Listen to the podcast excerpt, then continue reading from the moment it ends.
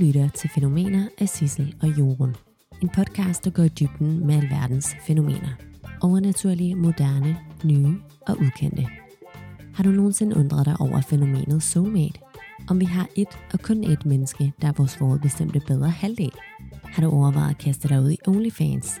Eller har du tusindvis af spørgsmål til overtro, naturkatastrofer, konspirationsteorier og meget mere? Så lidt med hver mandag, hvor vi sammen med ugens gæst forsøger at blive klogere på alverdens fænomener.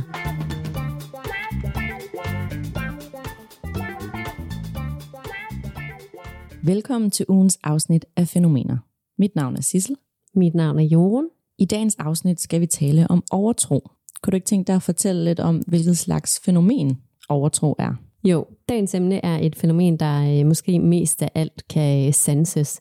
Overtro det er et meget gammelt fænomen, fordi at overtro stammer helt tilbage fra øh, oldtiden. Derudover er overtro også et fænomen, der går på tværs af kultur, religion, nationalitet og profession.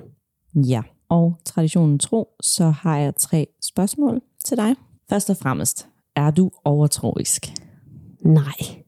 Har du nogensinde på grund af en overtro ligesom ændret nogle handlinger? Altså sådan gjort et eller andet i din opførsel på grund af noget overtroisk? Instinktivt har jeg lyst til at sige nej, men øh, lad os sige, der står en øh, stige på fortorvet, så, så går jeg jo udenom. Ja, og så er du ikke overtroisk eller hvad? Der kan man bare se. Ja, og pokker. Tænker du, at overtro er en god eller en dårlig ting at leve efter i hverdagen? Jeg, øh, jeg hælder mod dårlig. Okay. Mm. I dagens afsnit dykker vi jo som sagt ned i overtro, men det er ikke al overtro, men det er den, der betegnes som hverdagens overtro, der stadig praktiseres i det 21. århundrede. Men hvad er overtro i det hele taget, og hvorfor er vi fortsat overtroiske den dag i dag, og har det egentlig fordele og ulemper? Det skal Jeff Rutsky, som er ekspert i overtro fra Muhlenberg College i Pennsylvania, hjælpe os med at svare på. Og så til sidst i afsnittet, der vil vi også gerne komme ind på, hvad samfundet gør for at tage hensyn til overtro, særligt i relation til tallet 13.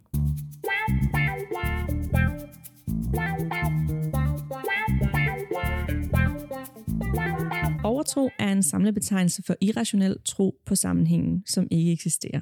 Overtroiske forestillinger har eksisteret så længe nogen kan huske, og varierer alt efter, hvor i verden man befinder sig. Og man skældner typisk mellem den store overtro, som handler mere om hekse, genfærd, vareulve, og så er der den lille overtro, som ligesom er det, der praktiseres til dagligt. Altså det er ligesom de her magiske forbud og forskrifter, tegn og varsler, som øh, der er mange, der stadig benytter sig af i dag. Og det er nemlig det, der kaldes hverdagens overtro. Hverdagens overtro er de ritualer, som vi stadig benytter os af i det 21. århundrede. For eksempel at man banker under bordet og siger 7 9, 13, når man taler om noget, der ikke måske. Mm. Og så har vi samlet nogle af de mest almindelige overtro, der er, som folk i hvert fald kender til, og nogle måske følger, uden de egentlig er helt bevidste omkring det som vi snakkede om før, så kan det være, at det betyder ulykke, hvis man går under en stige. Mm. Øhm, hvis en sort kat krydser vejen, så betyder det uheld. At man krydser fingre, hvis man håber, at noget godt sker. Og at et smadret spejl, det betyder syv års ulykke. At tallet 7 betyder held, mens tallet 13 betyder ulykke. Ja, selvom man måske skulle tro, at vi efterlod overtroen for mange år siden, så er der faktisk flere danskere, der er overtroiske. Det er på trods af, at man faktisk måske ikke rigtig vil, øh, vil vedkende sig det. Der er nemlig en, øh, en undersøgelse fra YouGov fra 2019, der viser, at kun hver femte dansker vil kalde sig overtroisk. Mm. Men på trods af det, så er de fleste meget mere overtroiske, end man lige vil kendes ved, fordi 4 ud af 5 danskere undgår nemlig aktiviteter, der skulle sige at bringe uheld. Som for eksempel at gå under stiger, at man nægter at sidde på række 13 i flyet, eller at man ligesom har nogle lykkeritualer. Ja. Men spørgsmålet er jo, hvordan man i det hele taget måler overtro. Altså er man, er man overtro ikke bare fordi man lader være med at gå under en stige, eller er det fordi, at man tager nogle underbukser på, som har vist sig at være gode, Mm. når man lige skal til eksamen eller til jobsamtale. Ja. Og i den her undersøgelse fra YouGov, der, der har de nemlig spurgt 2.000 danskere ind til deres overtro, hvor 4 ud af 10 svarer, at de mener, at det bringer uheld, når en sort kat krydser vejen. Øh, og på samme måde svarer 4 ud af 10, at de undgår at gå under stiger, fordi de tror, det bringer uheld. Mm. Og hele 6 ud af 10 banker i bordet, eller siger 7 i 13, når man snakker om noget, der ikke må ske. Og det er også det, jeg forestiller mig, der er mest almindeligt. Ja. Det er jo bare sådan en gængs ting, det er jo ikke noget, Ja. man tænker over. Det er det. Ej, det er virkelig interessant, at altså, så mange tænker, jeg er ikke overtroisk, men så alligevel helt ubevidst følger de her ting. Og det, det er måske det, jeg i virkeligheden også tænker om mig selv. Mm. Altså nej, det er jeg ikke, men så undgår jeg lige at gå under en stige. Ja, og så er du det jo egentlig. Ja. Ja. Undersøgelsen foretaget af YouGov fra 2019 viser, at især køn og alder er afgørende for, om dine nakkehår rejser sig ved synet af en sort kat på vejen. Det er nemlig især kvinder og unge, der bekender sig til overtro.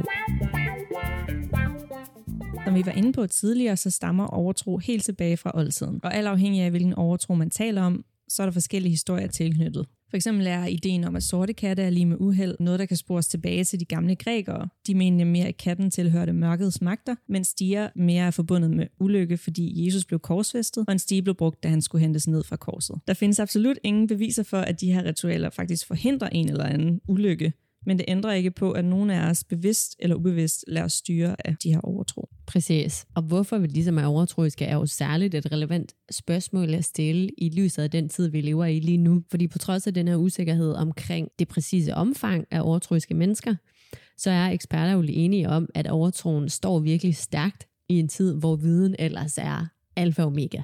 Men hvorfor er vi overtroiske? Og kan det egentlig være positivt at være overtroisk, eller er det måske mere negativt? Netop det har vi snakket med Jeff Rutsky om, som er ekspert i overtro. Jeff han er fra USA, og derfor så er vores interview med ham også på engelsk. Men uh, lad os lige prøve at høre, hvordan det gik.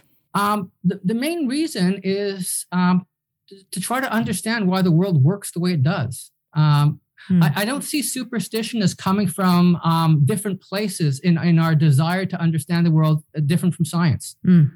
Um, we, we come across phenomena that we don't understand. We come across circumstances we don't understand, and we want to have explanations for them. We, we don't like living in a world that we perceive as random. Um, randomness makes us anxious. Randomness makes us, um, we, we want to know that there are causes behind things. And also that because if there's causes behind things, you can kind of predict what's going to happen. And you might have some degree of control over what's going to happen. And science has given us a lot of good information of what, what causes various things and uh, has allowed us to control a lot uh, uh, of our world. Um, but there are times when science hasn't been able to provide answers, and we still want to know. We still want to have a sense of um, if we don't have control, at least something's behind it. There's some degree of control, there's some kind of order. Hmm. And and that's kind of where superstitions come in. But can there be too much control? I mean, can it be a negative thing? Yeah. Um, when you latch onto an idea that something's controllable when in fact it isn't, it gives you a fake sense of control, hmm. right? Um, and it can give you a fake sense of confidence or competence. Um, which can then get you in trouble down the road. Even if something is controllable, if what you believe is the opposite, right? Uh, it can lead you in the wrong direction. Uh, I personally have a really tough time defining what superstition is. As someone who studied it for all these years, I, I, have a tough time figuring out what, what kind of belief is superstitious. So, uh, you know, uh, uh some people believe if a black cat crosses your path, um, is going to produce bad luck. Well, if you trip over it, yeah, it will. But, but aside from that, um, or pe- people are afraid you break a mirror, you're going to have seven years of bad luck. Yeah. Uh, I don't know how, how, universal all these superstitions are, but um, there, there's some people who, you know, they won't open umbrellas indoors. So, you know, mm-hmm. th- those to me are clearly superstitions. Um, mm. there, there's no rhyme or reason behind why those would really have an effect on something else. But then you get at some people will call um, belief in aliens visiting the planet a superstition or belief in the Loch Ness monster a superstition. And I don't see that as a superstition. I see that as uh, I don't believe in those things. Mm. I, I, I, need to see the evidence for me to personally believe it. Yeah. Mm but there's no reason why those things couldn't exist. You don't have to suspend the laws of physics or nature or reason to say that there's a species out there that we haven't discovered yet. And then some people, once you start getting to the realm of religion, things get really complicated. Yeah, exactly. Mm-hmm. Where some people will consider all religious beliefs a superstition, and others will consider them, um, well, you know, as true. Are there some people that are more likely to be superstitious? Um, I mean, maybe from culture or age or anything like that? I'm very careful about calling other cultural beliefs um, superstitious.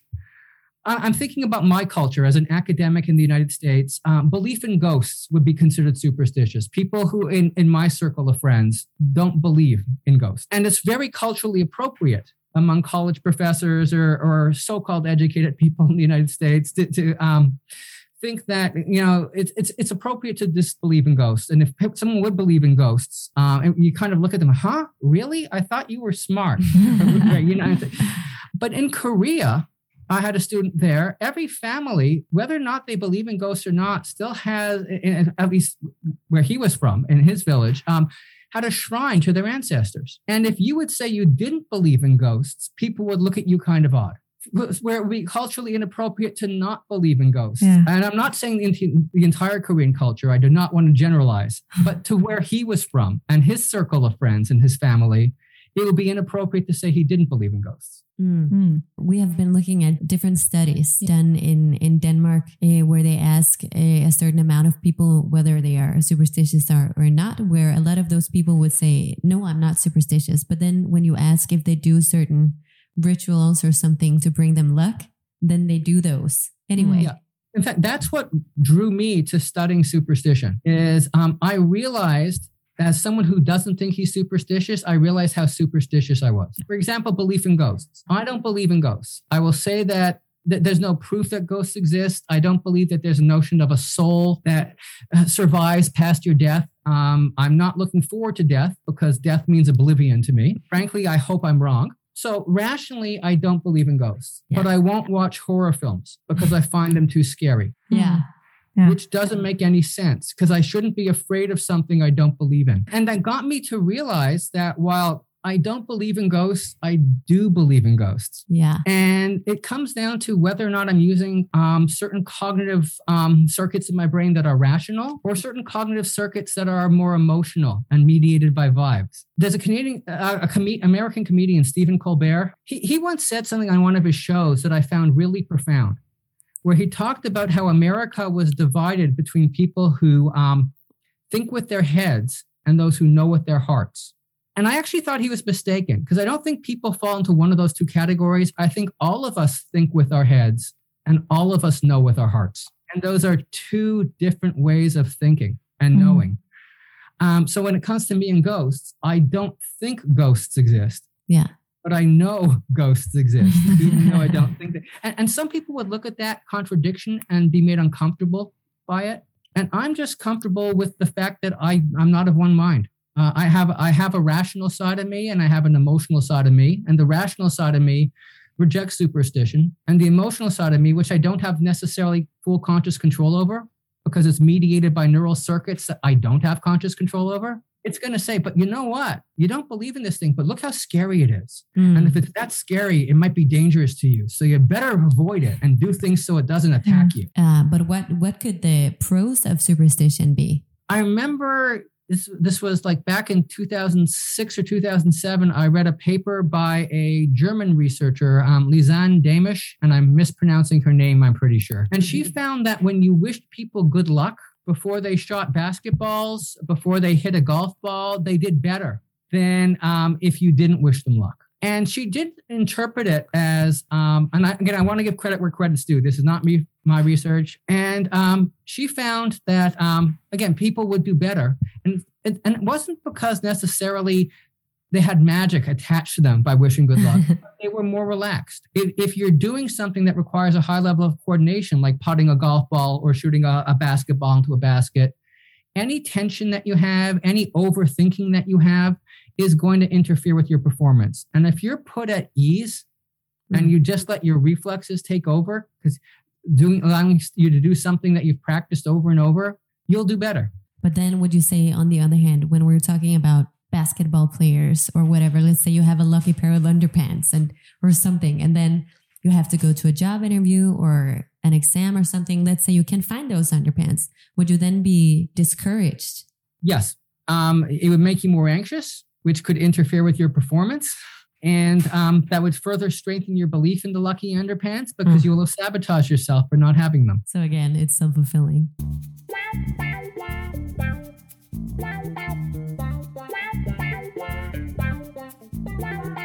Overtro er nødvendigvis ikke altid en harmløs selskabsleg eller en vane, man ikke tænker over. På kognitivterapi.dk kan man nemlig læse, at overtro også kan være en form for tvangstanke eller handling. Hos nogle mennesker kan overtroen tage overhånd og blive så belastende, at det almindelige liv bliver svært, og man har udviklet en egentlig tvangsledelse, som kaldes OCD.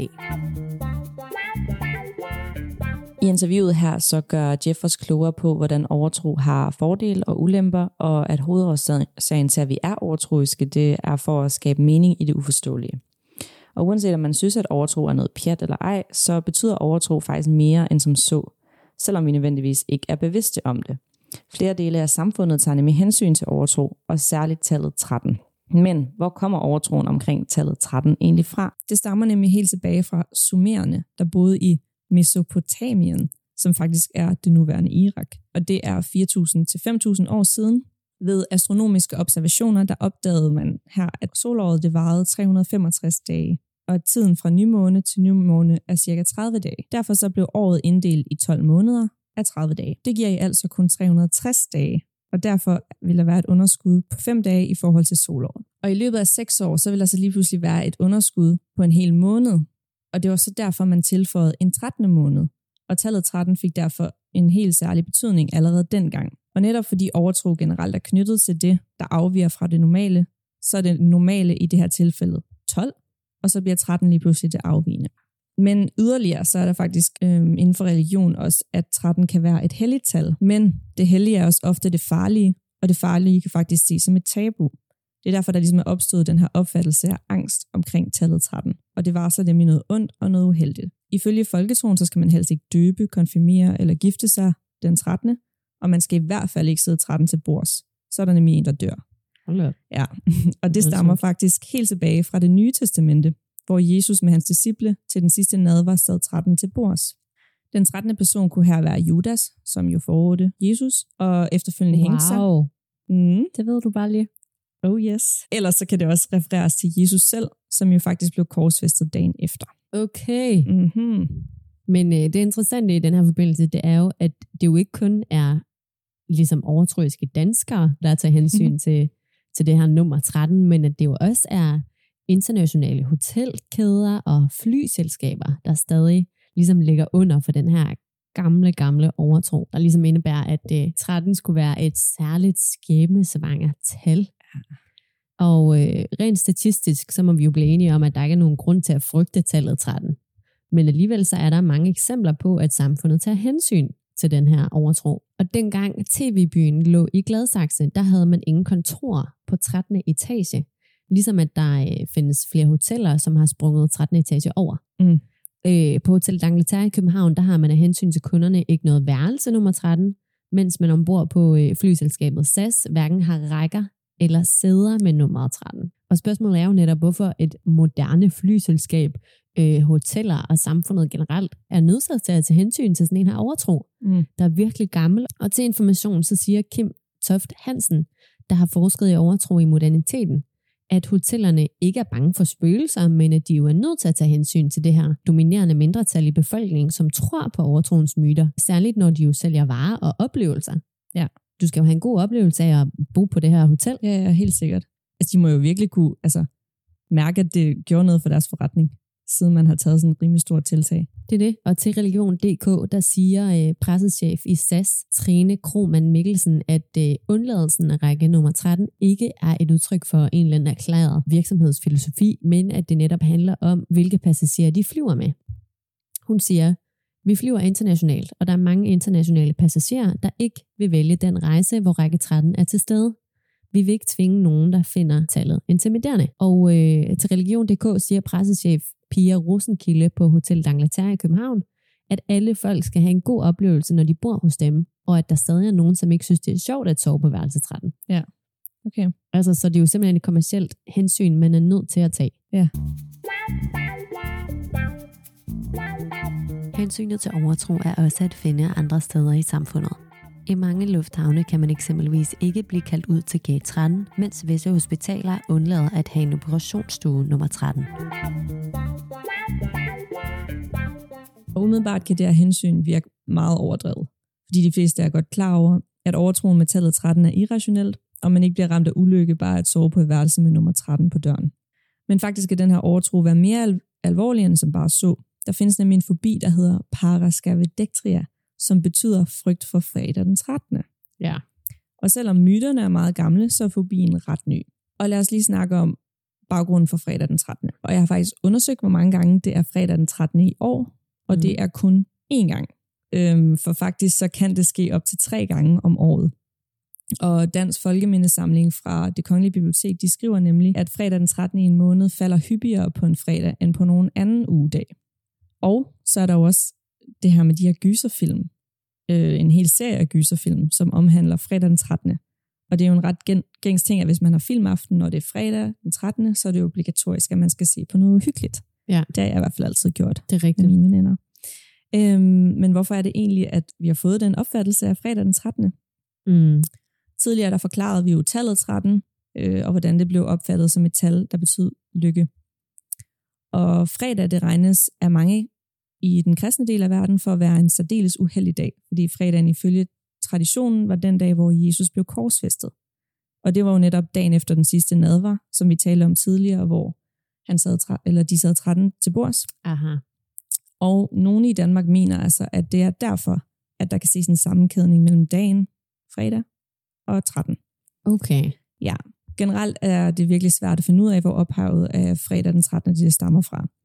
Men det vi har kunne finde ud af, det er, at øh, sammenkædningen af ugedagen fredag og datoen 13 faktisk er ret ny, og ifølge Dansk Folkemindesamling, der stammer den fra USA fra 1940'erne.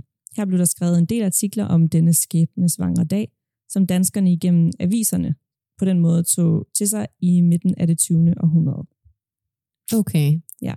Det er da ret spøjst alligevel, at, at okay, der findes en lidelse, der hedder frygt fra fredag den 13., når man forsøger at undersøge, hvor fredag den 13. kommer fra, så er der Mm. ikke rigtig nogen, der ved det. Nej, det er der virkelig Så det bliver lidt i sig selv gjort irrationelt. det kan man godt sige. Altså, det bliver da mindre irrationelt, hvis der er en forklaring. Mm, Så er der da noget at forholde sig til, og der er noget at tro på. lige præcis, det er det. Men hvis der ligesom ikke er en baggrund for, at du har den her kæmpe frygt, Mm. Ja. Hvorfor har man den så? Det er virkelig mærkeligt. Øh, og hos Information.dk, der kan man nemlig finde en artikel, der handler om en kvinde, som lider af øh, parskabedæktria. Og hun kan nemlig heller ikke selv forklare, hvorfor, Mm. hvorfor hun har det. Hun aner det heller ikke, og hun aner heller ikke selv, hvor fredag den 13. kommer fra. Og hun lever ligesom med et ben i videnskaben, og det andet i overtroens verden. Mm. Øh, og det hun siger, det er nemlig, at det handler om kontrol.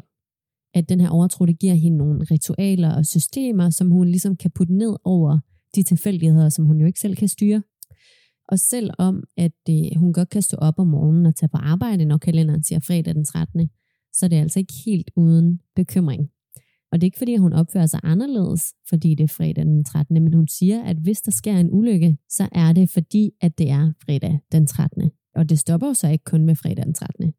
Fordi i den her artikel, der forklarer hun nemlig også, at hun var ude at køre med sin kæreste, og så løber der pludselig en sort kat over vejen.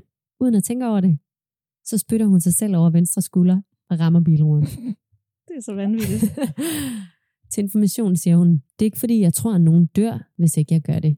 Men jeg har det bedst med at være på den sikre side. Det giver mig en følelse af at være dækket ind. Hvis der så skulle ske en ulykke, så sker det i hvert fald ikke, fordi jeg glemte at spytte over skulderen. Altså, så i den her forbindelse er det jo super relevant at tale om det, vi var inde på tidligere, om, om det her det er begrænsende, eller om det er positivt. Er der noget positivt i, at hun har en frygt for fredag den 13. og til synlædende også alt andet, der har med overtro at gøre? altså, hvis hun, hun beskriver jo, at hun godt kan stå op og have en helt almindelig dag. Mm. Men det er jo klart, at hun er jo ekstra opmærksom på alt, der sker omkring hende. Det er jo med forbehold for, at hvis der sker et eller andet forfærdeligt, Mm. Så er det jo fordi, det er fredag den 13., og så sker det måske også næste gang, det er fredag Ja. den 13. Ja, ja, det er det. Fordi jeg forestiller mig, at overtro selvfølgelig kan være positivt for nogen, hvis det hjælper en i nogle situationer, hvor man har brug for noget til, lad os sige, at give en selvtillid. Ja. Men her, det virker jo umiddelbart meget begrænsende. Ikke? Jo, det gør det virkelig.